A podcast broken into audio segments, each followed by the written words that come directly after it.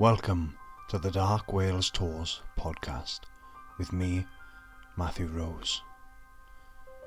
In the middle of the night, you are awoken by the sound of scratching at the window. At first, you think it is a tree branch outside, but there is no wind tonight. The scratching sound changes. It is opening the window. The creature enters the room, scanning the darkness its glowing red eyes fix on you. Suddenly, the creature is atop of you, bearing down, its decomposing face burying itself into your neck, its teeth ripping a hole and draining your blood. You have been visited by a vampire. For centuries, we have been told stories of the undead rising from their graves and attacking innocent people, draining them of their blood and life but have such things been experienced here in Wales? It seems it may very well be the case that they have. Every culture in the world has had its own version of the vampire. For the majority of history, the vampire has been very different to the aristocratic count in his formal attire, roaming the corridors of a ruined castle that we have become used to.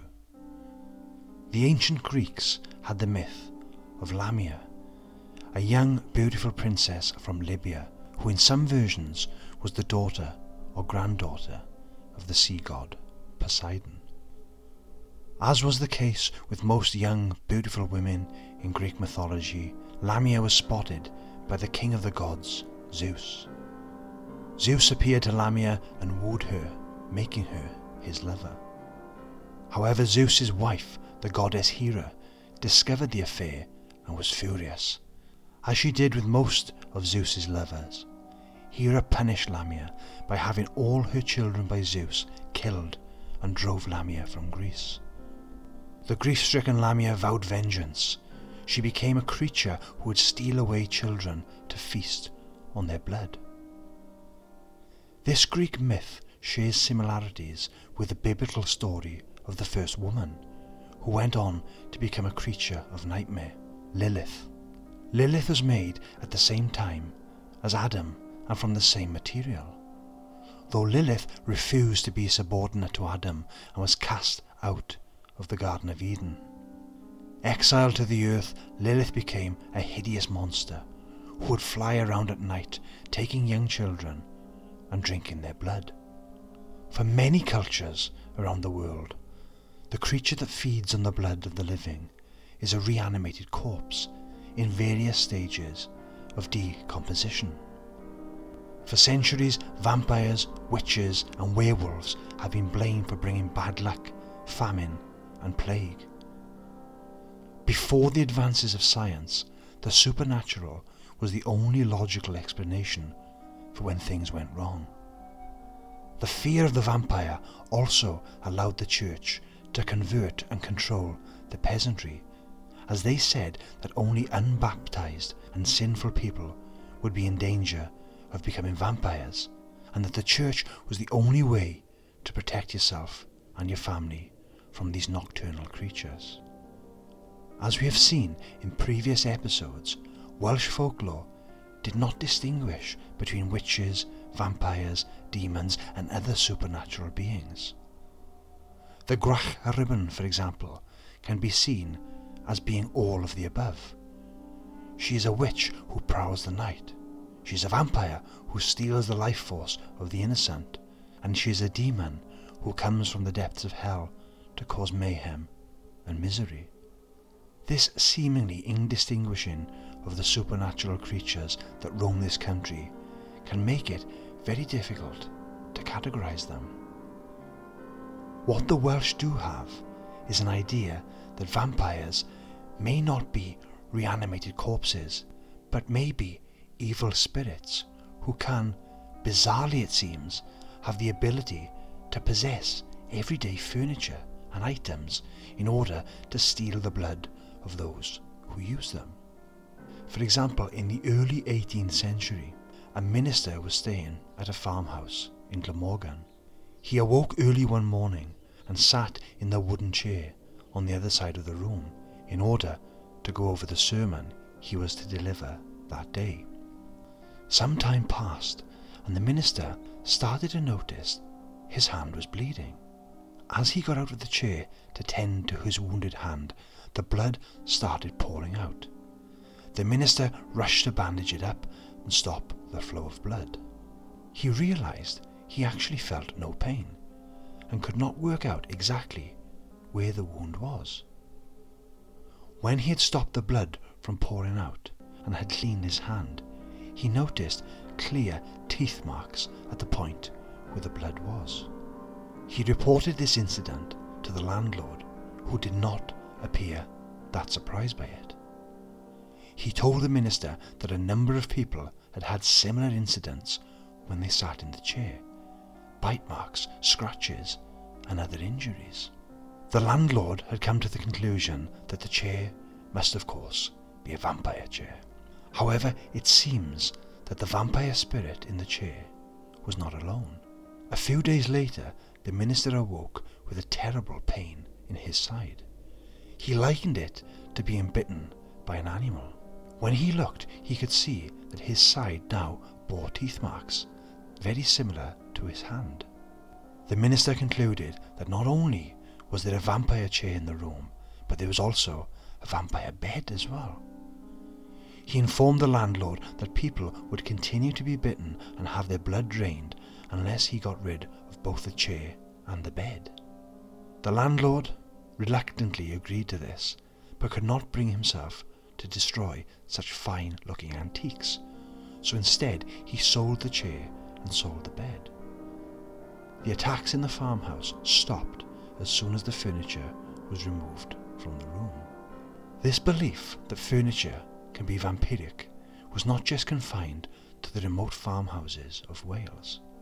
In 1840, there was an advert in a national newspaper in Wales which listed an Elizabethan chair for sale. A chair that the advert claimed was a vampire chair and had caused several people to lose blood while sitting in it. Could it be the same chair that once sat in the farmhouse in Glamorgan? Or could there be multiple vampiric chairs dotted around the country, patiently waiting for the next victim to take a seat? Always be careful when sitting in antique chairs. There could be a vampire spirit waiting to drain your blood. The vampire bed of Glamorgan, however, was not the only such bed spoken of in Wales. In Cardiff, there was a bed from the reign of King James I, which caused untold misery to a Cardiff family. The family purchased a four-poster bed to put in their best bedroom. The bed they chose was a grand, ornately decorated bed, which was sold far more cheaply than the bed was worth. The seller seemed to just want to get rid of the bed. Not long after the family brought the bed home, they had to have some work done in the parents' bedroom, so they were forced to sleep in the newly acquired bed. The husband was away on business at the time, and the wife slept in the bed with their four month old child. On the first night they slept in the bed, the child was restless and would not sleep. On the second night, when the child was set on the bed, it began to cry and scream violently. The mother, becoming worried, consulted a doctor, who prescribed remedies to help the child sleep. That night, the child eventually went to sleep, but was still uneasy about the bed. On the fourth night, the child screamed in pain. The mother, not being able to calm it down, picked it up, and it was then she noticed a large mark on the child's neck with blood oozing out. Moments later, tragically, the poor child was dead. The doctor returned and examined the child. He was unable to give any reason behind the mark and said it was like something had been sucking the blood out of the child's neck. It was not just the poor, unfortunate child that was attacked by this seemingly vampiric bed. After a few years, the couple had another child, and one night the husband decided he would sleep in the grand bed to guarantee a night's sleep undisturbed by the crying of a newborn baby. During the night, he was awakened to the feeling of something clawing at his throat. As he lay there, he concluded that he must have had a nightmare and put it to the back of his mind. The next night, however, he felt the same thing again, only this time it felt more forceful. He decided he would not tell his wife in fear of scaring her and bringing back painful memories of their first child. On the third night, he felt as if he was suffocating and struggled to get out of the bed. When he finally managed to force his body to get up, he went to the mirror and saw on his neck there was a mark with blood pouring out. He immediately went to the bathroom and managed to stop the bleeding. The next morning, he told a friend what was happening, who offered to stay in the bed to see if the same thing happened to him, which indeed it did. The friend awoke to the feeling of blood pouring out of his neck. He managed to get out of the bed in time and bandaged up the wound. The friend then went to a wise old man he knew, who told him that the bed was indeed a vampire bed, and it would keep draining the blood from anyone who slept in it. The family then realized why the seller had sold it so cheaply.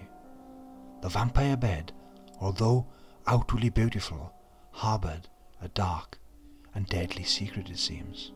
Even in the 21st century, we are still being reminded of our ancestors' belief and fear of the vampire.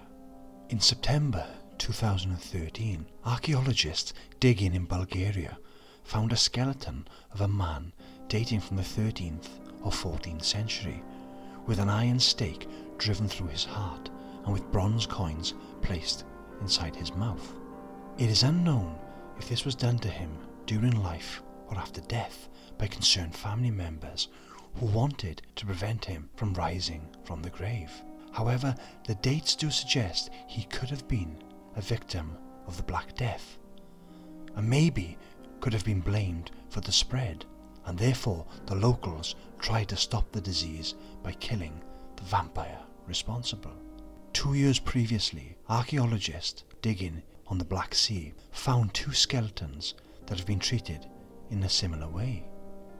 But these dated from the 8th or 9th centuries, which shows that this belief in vampires has existed for centuries. Eastern Europe seems to be where the majority of the vampire myths have originated, which may be why it was chosen as the home of the most famous vampire of literature, stage and screen, Dracula. As Christianity spread throughout Europe, the vampire became the symbol of what would happen if you went against God and disobeyed the church. It was said that children born out of wedlock, people who led sinful lives, and people who committed suicide could all be eligible to become vampires after death. Some vampires are not the corpses of humans. Sometimes a vampire can be a monstrous creature that is far from human. The most famous example of this is the chupacabra of Latin America.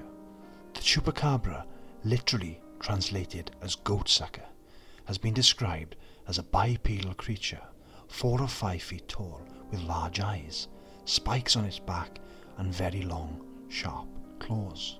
It is known to attack livestock, leaving puncture holes in the neck, draining the poor animal of its blood. The first recorded sighting of a chupacabra came from Puerto Rico in 1995. A lady reported seeing a large, hairless creature with blazing red eyes roaming the area. This mysterious creature was then blamed for the numerous attacks on livestock, attacks which had left teeth marks on the neck and seemingly had left the livestock drained of their blood. News of this strange vampire like creature travelled fast and soon the media got hold of it.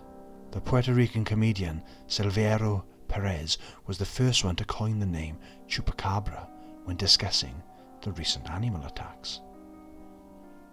It wasn't long until similar attacks and sightings of these creatures began to be reported all over South America. As more and more people started to claim to have seen the chupacabra, some of them turned to a new medium to report their encounter the internet. Once online, the tale of the chupacabra took on a life of its own. Descriptions began to change. The origin of the animal began to take on strange shapes, with people even claiming that the chupacabra was in fact an alien life form. Due to the anti US feeling in Puerto Rico, some even said that the chupacabra had been a US scientific experiment that had been released in Puerto Rico on purpose. The legend once again grabbed the immediate attention when bodies began to appear that looked exactly like the chupacabra. With many different theories being proposed, it was down to the biologists to find out exactly what these strange creatures were. After simple DNA analysis, it turns out the so-called chupacabra bodies were in fact the corpses of wild dogs, coyotes and even raccoons. The reason that they weren't immediately identifiable was due to the fact they were affected with mange. Mange is a condition where itch-inducing mites get under the skin and cause the affected animal to lose its hair and bite at itself incessantly. The livestock that had been attacked were also examined and were found not to have been drained of their blood, but the blood had seeped to the lowest part of the body, and it had coagulated and thickened, giving the impression that the animal had been drained of blood. One explanation for the original sighting was that the lady had been confused and influenced by Hollywood. A few months before the first sighting, the film Species was released. The movie features a monster that closely resembles what the chupacabra would become known to look like. What also adds credence to this is that the movie was partly filmed in Puerto Rico, so maybe the lady identified landmarks in the film and thought it was happening in real life.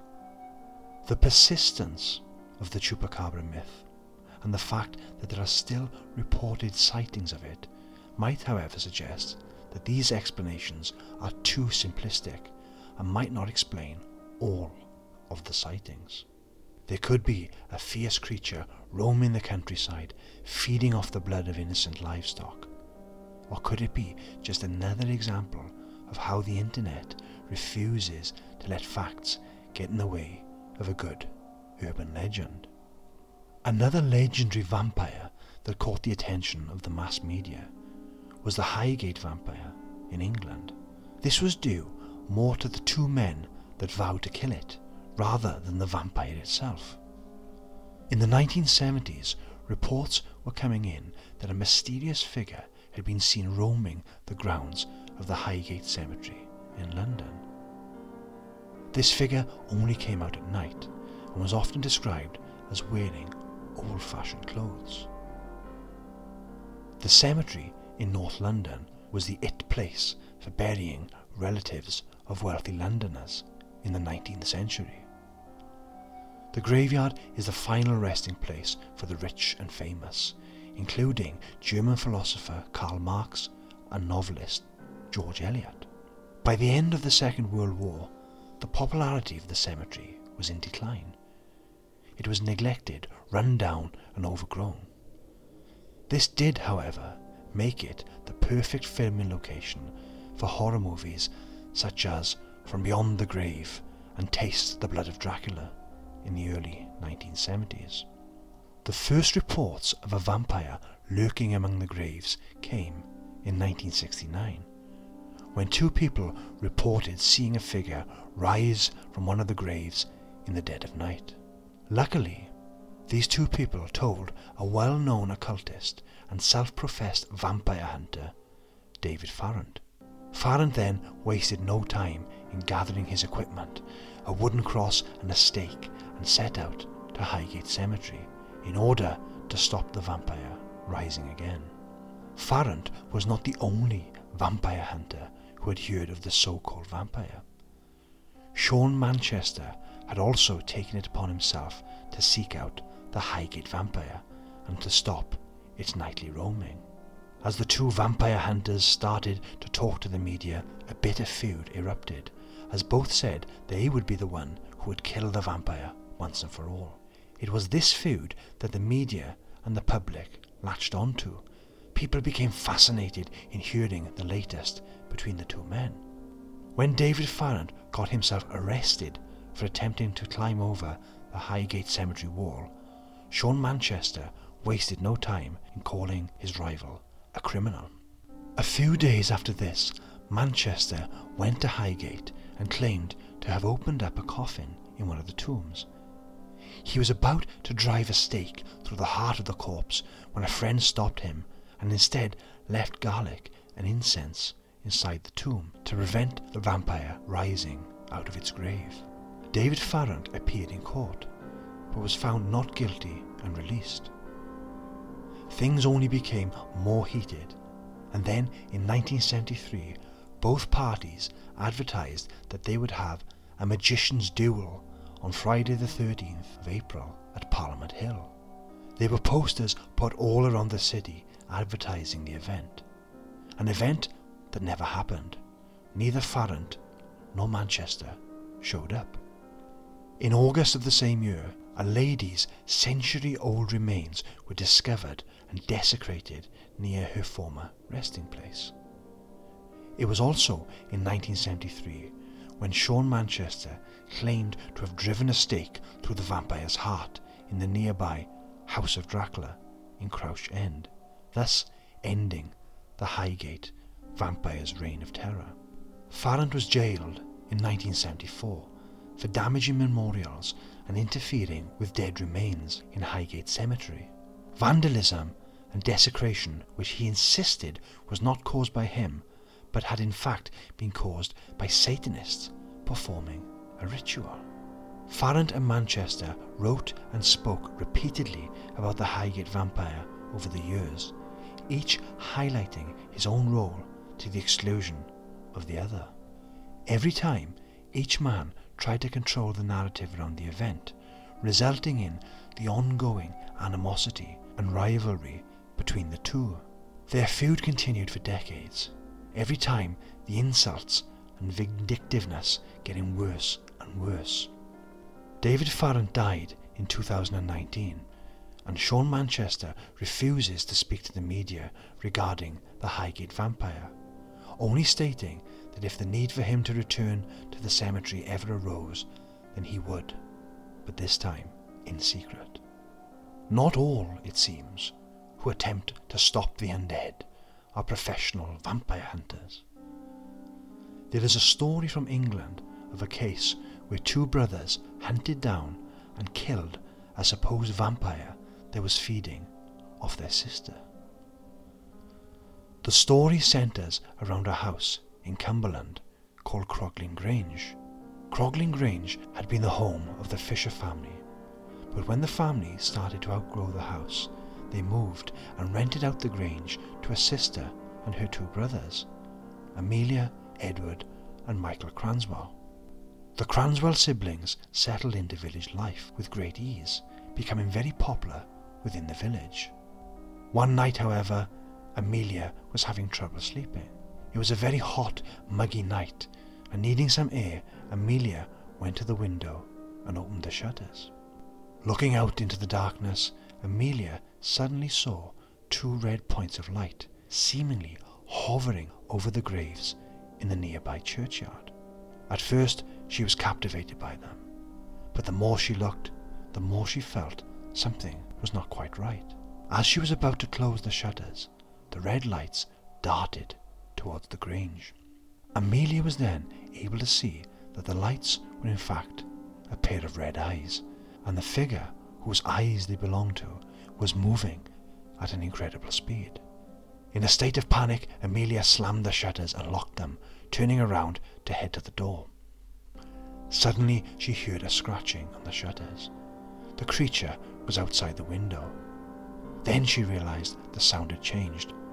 The creature was unpicking the lock. Before she could call out for help, the creature had entered the room. It moved with speed and was soon upon her.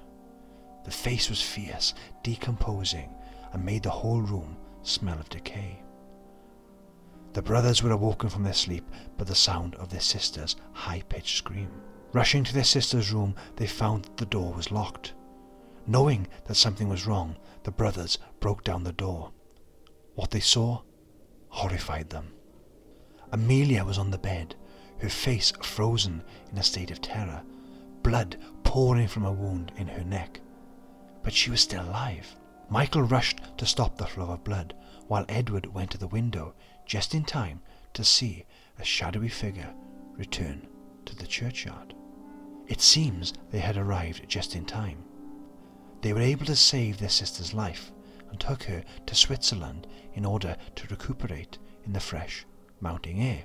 After a long summer abroad, the siblings returned to Croglin Grange in order to confront and destroy the creature. One winter's night, Amelia was in her room staring out of the window when she saw the red eyes staring back. The creature moved with unnatural speed, and before Amelia could react, it was in the room once again. Michael and Edward then sprang from their hiding place with drawn pistols, both firing at the creature. One of the bullets hit the creature's leg as it fled the grange. The brothers then decided to not follow the vampiric creature into its lair until dawn. Upon daybreak, Michael, Edward, and some locals searched the churchyard for any sign of disturbance. All of the graves looked intact. They were about to leave when they noticed that the crypt door was open. Upon entering the crypt, the group saw human bones and broken coffins scattered all around the room. The only coffin that was undisturbed was sitting in the corner. The group forced the lid open. The corpse inside had fresh blood around the mouth and a fresh bullet wound in its leg. After seeing the bullet wound, the Cranswell brothers and the locals carried out the coffin to the churchyard and burned it to ashes. The vampire let out a cry and was never seen again. When these events were meant to have occurred, no one really knows for certain. The story first appeared in the 1890s in Story of My Life by Augustus Hare. In the 1920s, Charles G. Harper decided he would try to discover the truth about the tale. When he visited Cumberland, he could not find any grange by the name Croglin. He did find a Croglin High Hall and a Croglin Low Hall, and decided that the story was based on Croglin Low Hall. However, there hadn't been a church nearby for some centuries, which could imply that the story is actually centuries old, or perhaps another urban myth from years gone by. From film, TV, theatre shows, to books and games, it seems our interest in the vampire is an eternal one, and this monster that is as old as the human race refuses to die. Like the ghost, the vampire may give us proof that there is life after death. Here in Wales, the stories of vampires, in the traditional sense, may not be as prolific as many other parts of the world, but it is certainly evidence that phenomena such as vampiric furniture may have existed and perhaps, terrifyingly, is still amongst us. Antique chairs and beds on display at various museums, historic buildings, and old farmhouses may have more to them than what first meets the eye. What if dark secrets are not just connected to antique beds and chairs? Can such dark forces inhabit other seemingly ordinary objects? Something to keep in mind perhaps as you scan your surroundings. Is everything as it seems? Are the inanimate objects around you harbouring secrets of their own? If you have your own story to share on this or any of the other topics in our podcasts, then please email us on darkwales at hotmail.com. Thank you for joining me for this episode of the Dark Wales Tours podcast. Please be sure to share and like this episode and also follow us on our Instagram, Facebook, and Twitter pages. Please be sure to listen to the other episodes of this podcast. Until next time, diolch. Thank you very much. The Dark Wales Tours podcast is produced and delivered by Matthew Rose and Luke Alcock, owners of Dark Wales Tours.